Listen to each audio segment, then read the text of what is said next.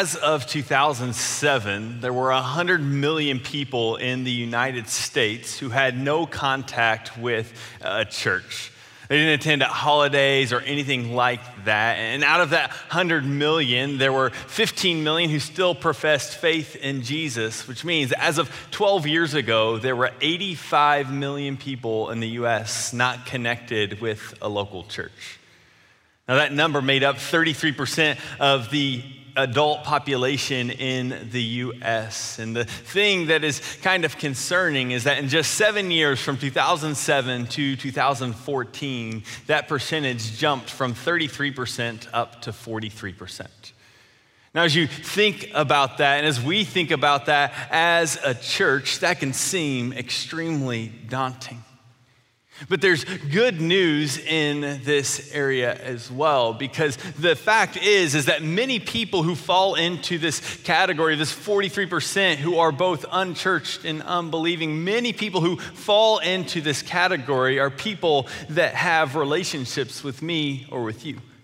They are our coworkers or our neighbors. They are our friends and our loved ones, which means that while many of them may be unchurched and unbelieving, they are not unreached and unengaged like people around the globe, the over 2 billion people who have no access to the gospel. It can be a reminder to us that God has put us in the place we are for a purpose.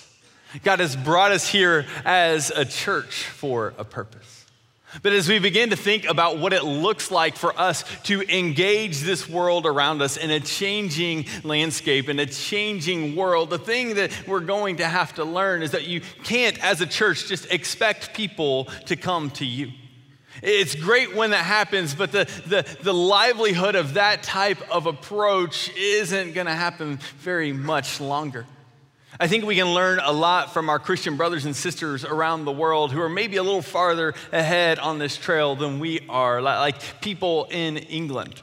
There are two pastors in England, a guy named uh, Tim Chester and Steve Timmis. And whenever they think about what it looks like to engage the world in, a, in the type of world we are moving towards, they say this they say, we need to do church and mission in the context of everyday life.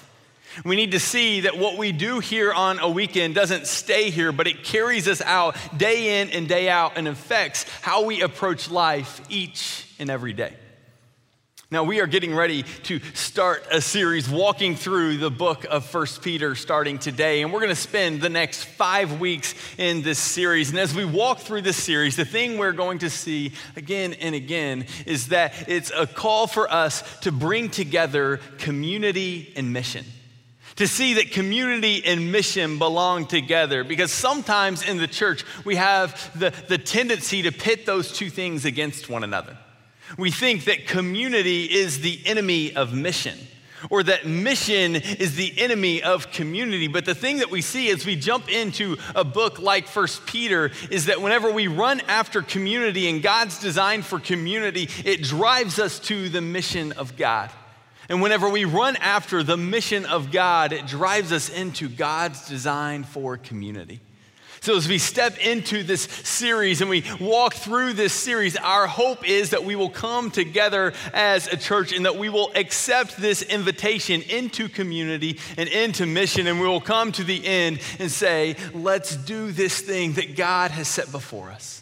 Let's run after this mission that God has called us to. Let's see what it looks like for us to be faithful to God's call.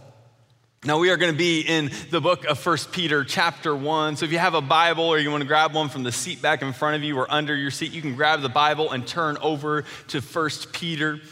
Now, I want to say welcome to those of you here with us at Newberg. Welcome to those of you at West Campus and online. We are so glad that you guys are with us. If it's your first time with us, I think this would be a great time to jump in, maybe for the next five weeks, to see a little bit about what we are about and a little bit about God's mission and God's heart for our world. So I hope you'll jump in these next five weeks and, and join us as we walk through this series. Now we're going to pick things up by looking at these first two verses in the book of First Peter, where we find it saying this. Is Peter, an apostle of Jesus Christ. Now, Peter was one of Jesus' followers while he was here on earth. He was just a common fisherman when he first came to know Jesus, but because of the time he spent with Jesus, his life was radically transformed, and he ended up being one of the major leaders in the early church. And now he's writing this letter, and he says it's to those chosen living as exiles, dispersed abroad in Pontus, Galatia, Cappadocia, Asia, and Bithynia now, these two words, chosen and exiles, they don't really seem to go together, but they are major themes throughout this book. Whenever we see this word chosen, we need to think about the privileged identity of believers as the chosen people of God, as those who've been set apart by God for a reason. That is a privilege. But at the same time, we need to see that oftentimes in this life, we feel like exiles. We feel like we are on the margins of society, and that shouldn't be abnormal. It's kind of normal. In fact, it's been the state of the church for a long time. So here he writes and he says to those chosen living as exiles, he says, chosen according to the foreknowledge of God the Father through the sanctifying work of the Spirit to be obedient and to be sprinkled with the blood of Jesus Christ. May grace and peace be multiplied to you.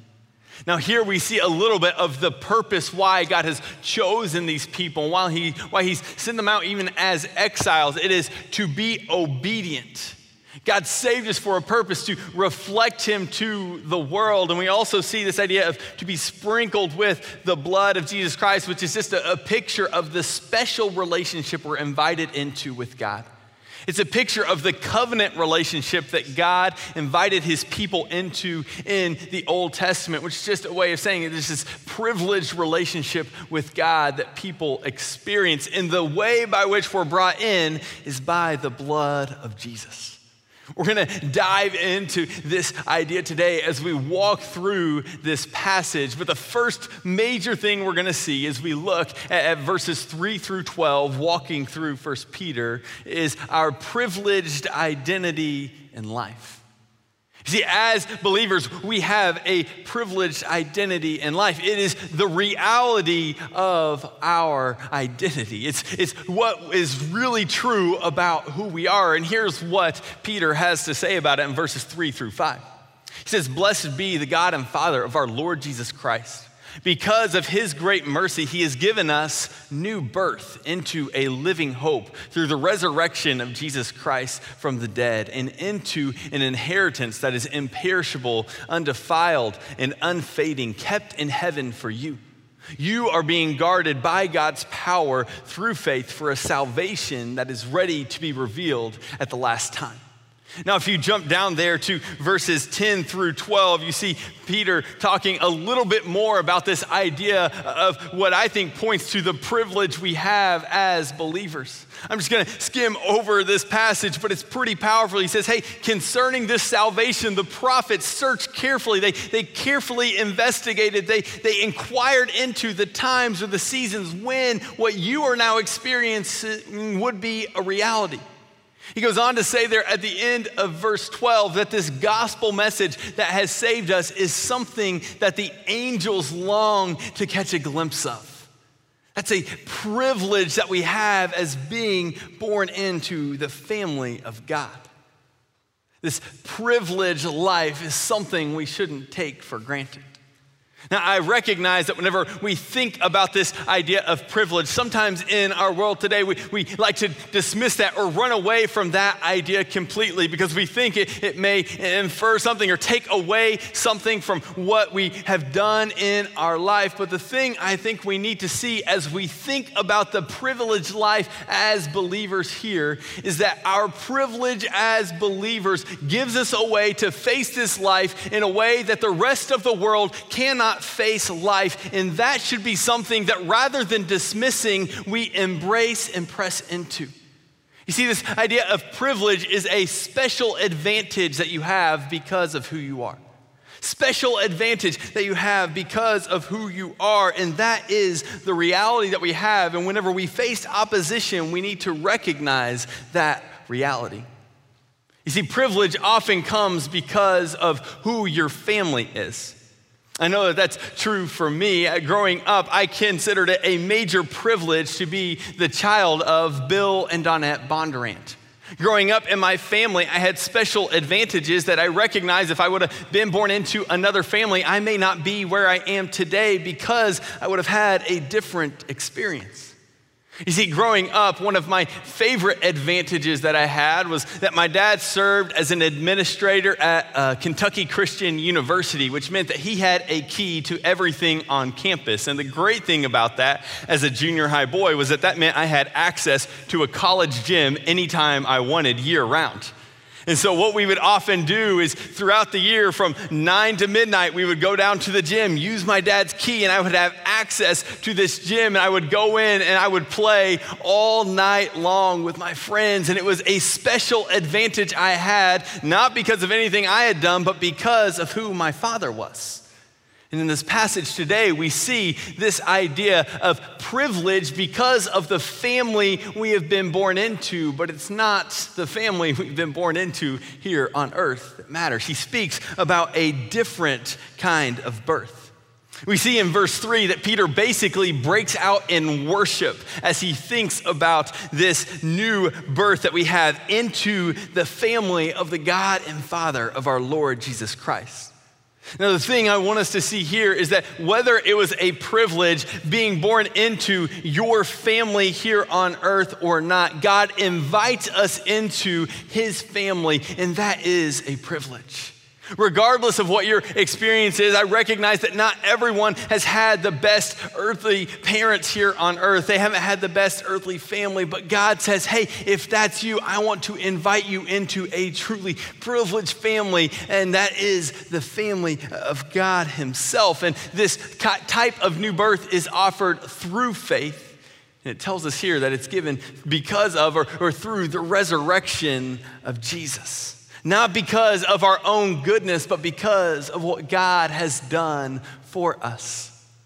Another privilege that we have because of this new birth, Peter says there is this living hope that we have been given.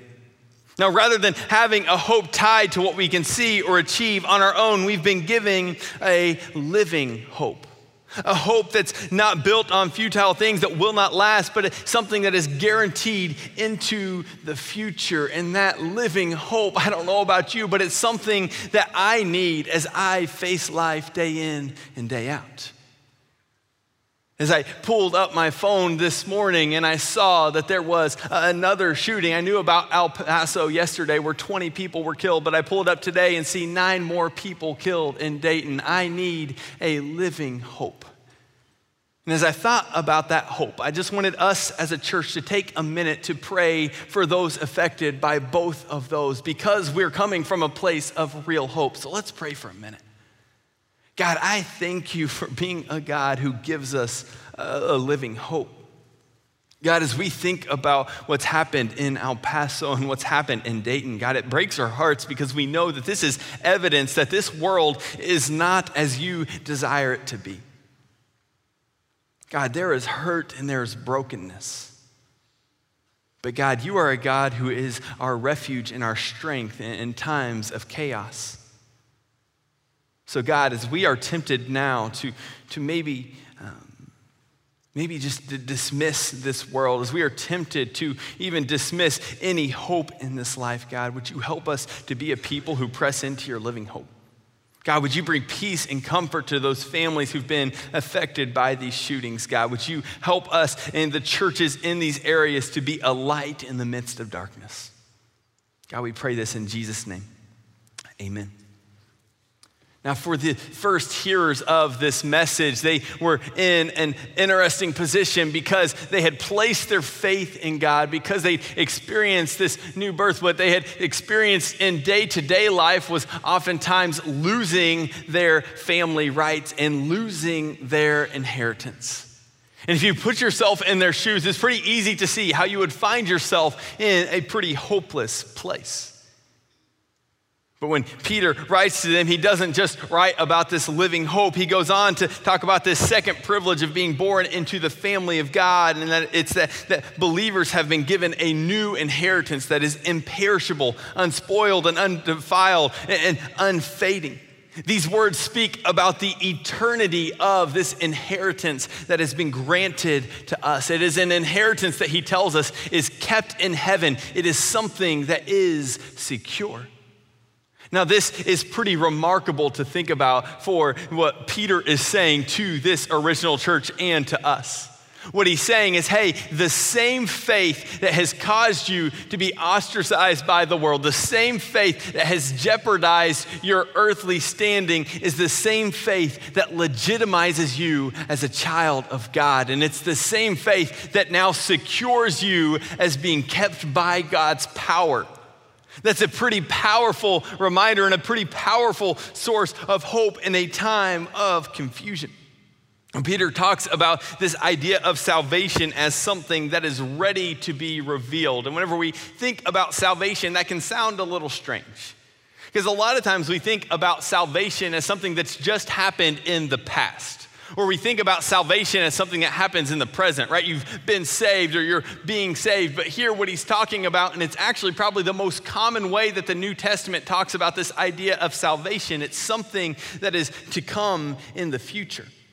Now, whenever we think about this idea, that can be a little confusing, but I think a way for us to understand it is to think about an inheritance where you have um, the rights to this inheritance while you're here on earth, but you don't fully enjoy the benefits of that until a day to come. So, what Peter is telling us is hey, you have this salvation that you can hold on to, that it is being kept secure by God, and it's something that is guaranteed to come. It's something you have full access to, and even if you don't fully experience it now, you will one day. That's a cause for us to rejoice in the privilege we have of being his children. Now, such a privileged life should cause us to approach life here on earth differently. Peter talks a little bit about this in verses 6 and 7 as he talks about the persecution that these people were they were facing, the suffering they were walking through. He says, Hey, as you face this life, if necessary, you suffer grief in various trials. God uses it to produce the proven character of your faith, more valuable than gold, which, though perishable, is refined by fire, may result in praise, glory, and honor at the revelation of Jesus Christ. Now, whenever Peter writes about this idea of suffering here, he's thinking specifically about the suffering faced for being a believer because of your faith facing suffering. For these first Christians, this was a very real reality in their lives. And he's saying, hey, your perspective on this stuff should shift. And I think this is an important word for us because I think oftentimes, whenever we face suffering because of our faith, we're tempted to respond in one of two ways. We're tempted to respond in defensiveness. So maybe someone says something to us because of our faith, and we just immediately start defending ourselves. We go on social media, we say, You wouldn't believe what so and so said. They said this, this, this, and this, and they only said it because I'm a Christian. Can you believe the way that they are treating me because of my faith? We immediately try to defend ourselves and to defend this inheritance we've received, even though it's something being kept in heaven for us. Or sometimes instead of defending that way, we defend, or we instead of responding that way, we respond with self-pity. We respond and say, Oh my goodness, you wouldn't believe how hard my life is because I'm a believer. Everything's really hard, you know. God's given me this living hope. He's given me this inheritance that's going to last forever. And it's a rough life, you know, because people are just really mean. And we try to get pity from people because of our faith. But I think as we look at this type of hope that we have because of what God has done for us, we see that it's something that rather than causing us to be defensive or, or causing us to try to get pity from people, should cause us to even face it with joy. You see, because the danger we have if we step into this and we fall into being defensive or self pity, the danger we face is this that we have a tendency to get so caught up in defending our rights that we lose our ability to contend for our faith. We get so caught up defending our rights as believers that we actually lose our witness in the world around us. We lose our ability to speak hope into a world because the world thinks we just care about ourselves instead of recognizing that what we have is ultimately secure because of what God has done. Our privilege identity gives us a source of, he tells us in verses 8 and 9, of inexpressible joy. It gives us something to ultimately show this glorious joy that we've received in Jesus. And we're reminded again in verses 10 through 12 that this privileged life can even be seen in a greater way because of what we see with the prophets and the angels, as us being able to experience something that they longed to look on. We have been privileged as being the people of God. But God hasn't just given us this privilege for us to sit in, He's given it to us for a purpose. That's the second thing we're going to see in this next section here is that God has privileged us for a purpose. He's given us a reason for privileging us as His children. Let's pick things up in verse 13. He says, Therefore, with your minds ready for action, be sober minded and set your hope completely on the grace to be brought to you at the revelation of Jesus Christ. As obedient children, do not be conformed to the desires of your former ignorance, but as the one who called you is holy, you also are to be holy in all your conduct. For it is written, Be holy, because I am holy. If you appeal to the Father who judges impartially according to each one's work, you are to conduct yourselves in reverence during your time living as strangers. This idea here of being holy as God is holy points us to this picture of ultimately reflecting our Father. We are to reflect what God is like to the world. That is the purpose for which He has called us. It's the purpose for which He has given us the privilege of being called His children. It is to show the world what He is like. Ultimately, I think what Peter is saying here is he's saying, hey, you do you, but you do the real you. You recognize where your identity is, you rest in that identity, and you live out of that identity.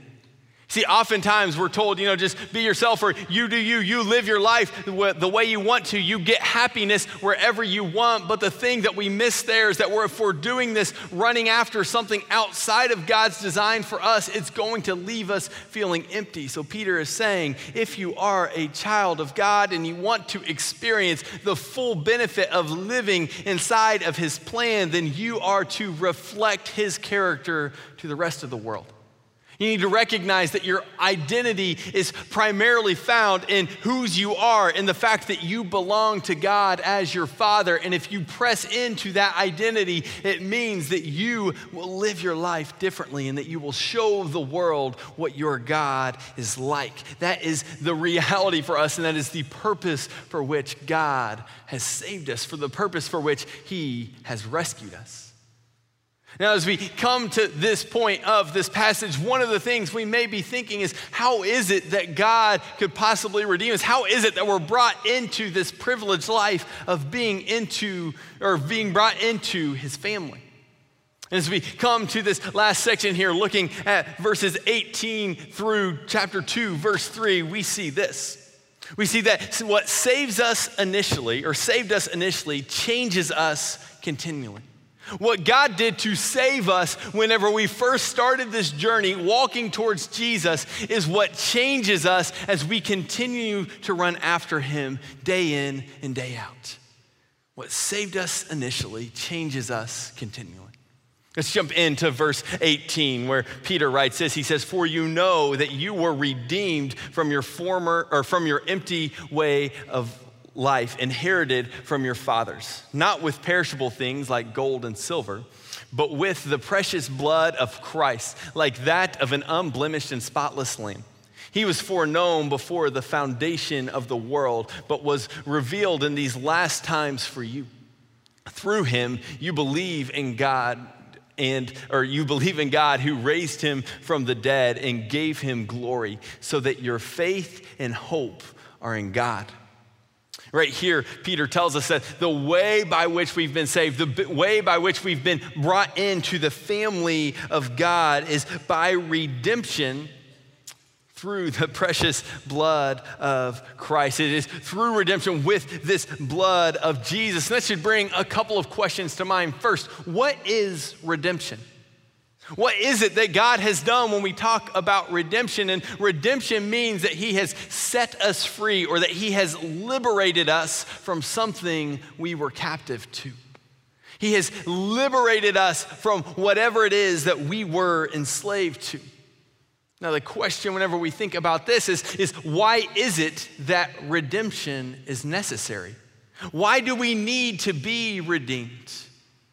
The story of the Bible is clear on this point, and Peter gives us a little hint here as well. He says, Hey, you were in your empty ways inherited from your fathers. You see, the story of the Bible tells us that whenever the first man and woman, Adam and Eve, sinned, that sin entered the world, and that sin was then passed on from one generation to the next generation to the next generation. And it is our natural birth. We inherit this type of sin. So we are sinners because because of the presence of sin and because we choose to sin in this life. So we need redemption because we are now captive to sin. Since sin entered the world, mankind has had a sin problem. And what we need to see in Scripture is that we cannot escape this sin problem on our own. Instead, we need someone to actually rescue us. We need someone else to come and rescue us. Which brings us to the question how is it that redemption was accomplished? The cost of redemption was great. The cost of redemption wasn't cheap. There was no amount of silver or gold to pay the cost. Rather, the price was paid with the precious blood of Jesus. That's what paid the price for our sin because he came as our substitute. The picture of substitution is seen there in that passage as it talks about Jesus as the unblemished or spotless lamb.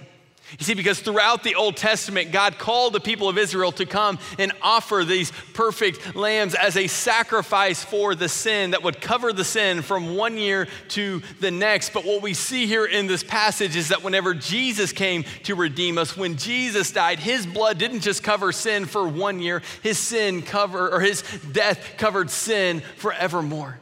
Jesus' death brought about a redemption that can be experienced from now forever, secured once and for all. It's not something we have to keep running after, it's something that Jesus has done for us. He has paid the price for our sin, and He gives us this new birth. But who is it that this new birth is for? Who is it that God invites into this life? Is it a special class? You know, do you have to be at like a certain scale on the, the moral goodness scale, or do you have to be at a certain like depth? Do you have to score like negative three to be into this classification for needing new birth? Jesus teaches us a little bit about this if we look at John chapter 3 and John chapter 4 together. You see, in John chapter 3, Jesus meets a man named Nicodemus. Nicodemus is one of the religious leaders at that time, and he probably would have known his Bible as well as just about anyone else in the world at that point. And whenever he's talking with Jesus, he's talking to him because he recognizes that there's something special about Jesus. That Jesus, eh, there's something different about him, that he's clearly a man sent by God, but he doesn't really understand everything. And so he comes to him and he's asking questions. And as they're having conversation, Jesus says to him, He says, Hey, if you want to see the kingdom of heaven if you want to see the kingdom of God, then you must be born again. You see, this new birth was for people like Nicodemus for people who knew their Bible perfectly, who maybe had followed all of the rules, they had checked all of the boxes, but they hadn't had the work of God come into their life. He says, Hey, this new birth that is coming, it is a work of God. It's something from outside of you that you can't accomplish by yourself. And the new birth was for Nicodemus, and the new birth is for any of us who have a story like Nicodemus. Maybe you know all the Bible verses, you checked all the boxes growing up in Sunday school. Jesus is saying, hey, new birth is for you. We see at the uh, closer to the end of John chapter 3, one of the most famous passages in the Bible comes up when Jesus is talking to Nicodemus and he says, For God so loved the world that he gave his one and only Son, that whoever believes in him would not perish but have everlasting life. For God did not send his Son into the world to condemn the world, but to save the world through him. Salvation was for Nicodemus. Sometimes I think we miss the connection, though, because of the chapter dividers, because the very next chapter we meet a very different character. This time we see Jesus walking along and he comes to a well and he meets the Samaritan woman at the well. And as he's talking with her, he starts a conversation which was a little strange in and of itself. See, because this woman was a Samaritan woman, and a Jewish man wouldn't talk to a woman he didn't know, period, but let alone a Samaritan woman, because the Samaritans were the enemies of the Jews. They were kind of seen as, as half breds. They, were, they weren't fully the people of God at all, and so they were enemies with the Jews. And I don't know if you know this or not, but Jesus was a Jew, okay? So that was a problem whenever they interacted with one another. But Jesus comes and he strikes up this conversation with this woman. And as he's talking with her, it comes to light that she's had five husbands before and she's now with a man who's not her husband. And as Jesus is talking with her, he's talking about this source of water, this source of life that will satisfy her not just that day, but for the rest of her life. And as Jesus is talking with her, she says, Hey, where can I find this water? And he says, I am the source of that water. And as we look at these stories together, we see that the new birth is also for the Samaritan woman. It's for those who've maybe lived their lives running after whatever they wanted to, whatever they thought would bring satisfaction in that moment. If that's your story, new birth is for you. Timothy Keller talks about this idea of sin that I think helps us understand a little bit about what we're talking about. He says, Sin is looking to something else besides God for your salvation. It is putting yourself in the place of God and becoming your own Savior and Lord, as it were. You see, one way of doing this is to live your life in such a way that you run after whatever you want to. You live with no regard for any moral rules. You live your life with no regard for any type of moral standard. And you think that if you just run after whatever brings you happiness, whether it's money or power or it's sex or anything else, you can just run after whatever and you can find fulfillment. This is a way of seeking to be your own Savior of seeking to be your own Lord. And we see that this is sin. This actually separates us from God and keeps us from enjoying what God has for us. And new birth is for people who have that type of sin problem. But you see, that's not the only way to try to find or build your own salvation. There's another way as well. It's whenever you keep all of the moral rules, you keep all of the moral goodness, you check all of the boxes, but you do it thinking that this puts God in your debt. That because of the way you live your life, God is indebted to actually reward you in one way or another. Or he's indebted to actually answer your prayer in one way or another. If that's your story, if that's what you've pressed into, new birth is for you. You see, the thing that we need to see as we think about this passage and we think about this idea here of how we are saved and who it is that needs salvation, we need to see that if we keep running our own direction, we're never going to find satisfaction. That only Jesus can give us this satisfaction we so desire. Let's pray together. Father, I thank you so much for this story. God, I thank you that because of what you have done, you invite us into a brand new life. God, as we think about this passage, we even praise you that you give us the privilege of being called your children. God, not only that, but you also give us this living hope. You give us this new inheritance, God, and we want to ultimately live in that. We want to press into that. So, God, would you help us to be a people who see our need of you, and instead of running away, we press into that need. God, you are good. It's in Jesus' name we pray. Amen.